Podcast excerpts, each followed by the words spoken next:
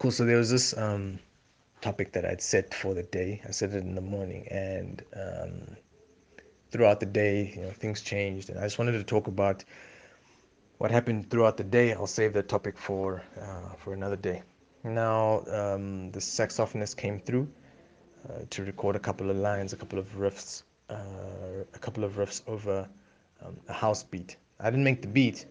I was just overseeing the project, and then the house producer was there, and essentially what happened was he was a bit late. Um, he was also behaving a bit cocky, and I was like, well, for me, it was, it was, it, it, I, I initially saw it as a bit of cockiness, but as time went on, I, it kind of turned into confidence, just straight up confidence, no cockiness, but it was because um, I just, I misread him. And um, I mean, once he, once he started, once he, once he had pulled out his instrument and he started playing, I was like, okay, cool, I get it now he's justified in any sort of confidence that he might have because he's that good. And it made me think about why we aren't like that. Especially I see I see it a lot with rappers, singers, and music producers, and sometimes even sound engineers. Like just be really good at what you're doing. A lot of us are just we just you know we we just another music producer. I get hit up by people who are you know they'll say you know I'm I'm great, you know, I'm I'm dope, and they'll try and justify why they're so good. And unfortunately, it's it's I mean something we have to do. We all have to promote ourselves and show ourselves off. But the people that I've seen that do really really well are the ones that are just good, and it's so difficult to explain, but they're just good at what they do and people notice them because of that. They don't have to go and say, "Hey, listen to my music because it's dope. Uh, give me a give an ear to my music because it's dope." They've gone, they obsessed over practice. They practice four, five, six, seven, eight, nine years to get to the level that they're at, and they're just really good at what they do. They've carved out a niche for themselves. There aren't a lot of people doing what they do, and they're really good at it. Too many times I see I see messages coming from people saying things like I'm a dope rapper. I really believe in my stuff. I've got a huge fan base. And I start asking qualifying questions to figure out what's going on. I'll say, okay, cool. Of your tracks, how many of them have made it to radio? Uh, none of them. The radios don't understand my, my sound. I'm like, oh, oh okay. All right. Um, how many gigs have you done? Ah, I've done one or two. I did one or two back at school, you know, but, you know, it's tough getting gigs. I'm like, okay, cool. Fair enough um, you're a hard worker. Yeah, I work really, really hard. Okay, how many tracks have you done this year? Mind you, it's the end, it's the beginning of March. Ah, you know, it's been tough. I can't get into studio or it's difficult. I'm like, no, no, no, no. And then from there, I kind of just start asking more and more questions and I kind of get to a point where I'm like, okay, cool, but you're not really justified in what you're saying about you being as good or as hardworking or as, you know, as, as, as, as qualified as you might think you are um, belief is one thing, but actually proving it is another. This is why I, I never work on promises. I just can't do it anymore. People say, trust me, I'm a good artist. Or trust me, this track is going to blow up. I can't work with that because there's no qualifying, there's nothing that qualifies you to be able to say that. And unfortunately, the type of world that we're living in, where everybody raps, everybody sings, everybody makes beats, it's, I, there has to be a cutoff point for me to say, hey, you know what, I cannot do any work or I can't give you my time or my energy if you aren't able to prove it or if you haven't prove, proven it already. It's it's a difficult concept to get. It's almost like one's chasing the other you know but you kind of have to do both. You have to be good and you have to put yourself out there. But a lot of the time people will have one and not the other. And yeah it's a very very sad story. Now Talking about obsessed practice, this guy on the sax, he says he's been playing for three years, but he said in those three years he practiced intensely. Mind you, he had done a, a, a, a degree in music before that, so his theory was sound.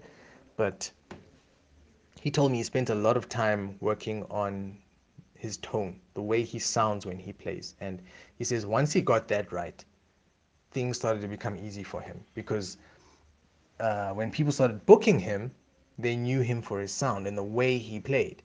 And even though there might have been cheaper options out there, they didn't go for them because this guy, like you could tell, there was a gulf in class. It was just a completely, it was he was just in a class of his own. And again, this is what we need to be doing as creatives: become better at what you do.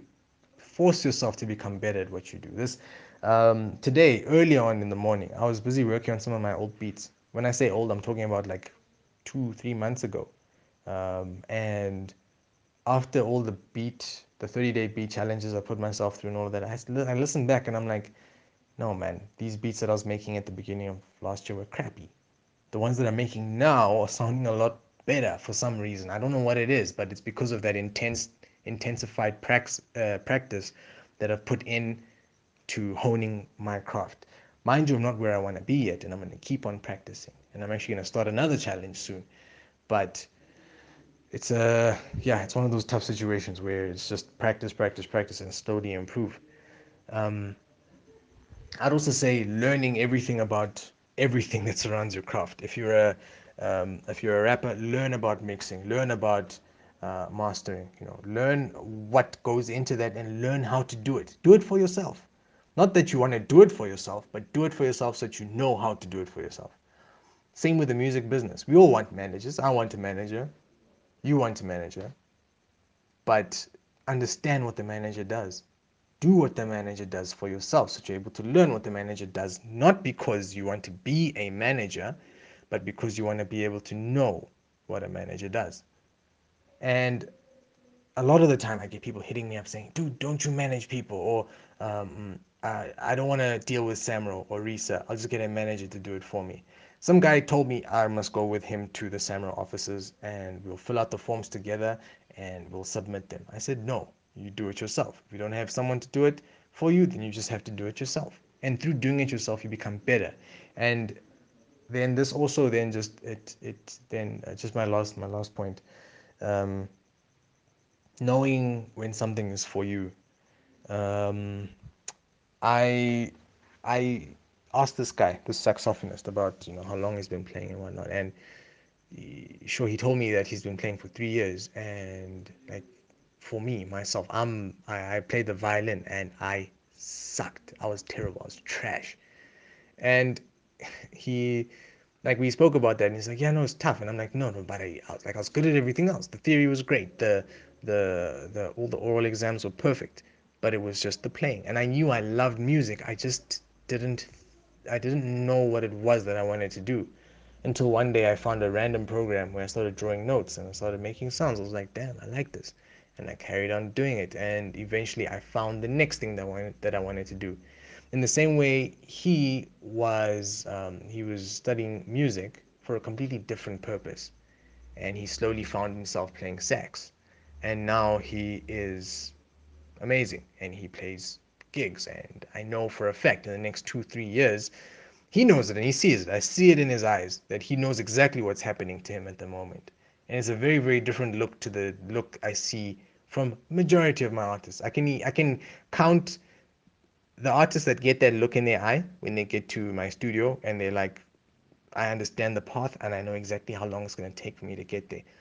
I can count them on one hand I, I won't tell you what the look is, and that's difficult for me to explain what the look is, but there's this look and this confidence and this air, this aura about um, about the artist or the music producer. They understand, and when you get it, you get it. And what tends to happen is they they grow, grow, grow, grow, grow, and then they move on to the next level, which might be getting a record deal. You know, the next level might be getting um, you know a, a, truckload of placements or i don't know they something big happens for them.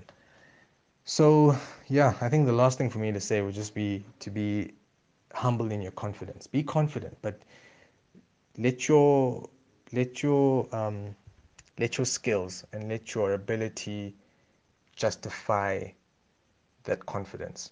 Actually be good don't just say it. Actually go and practice until you're amazing at what you do. Then it'll become a lot easier for people to notice you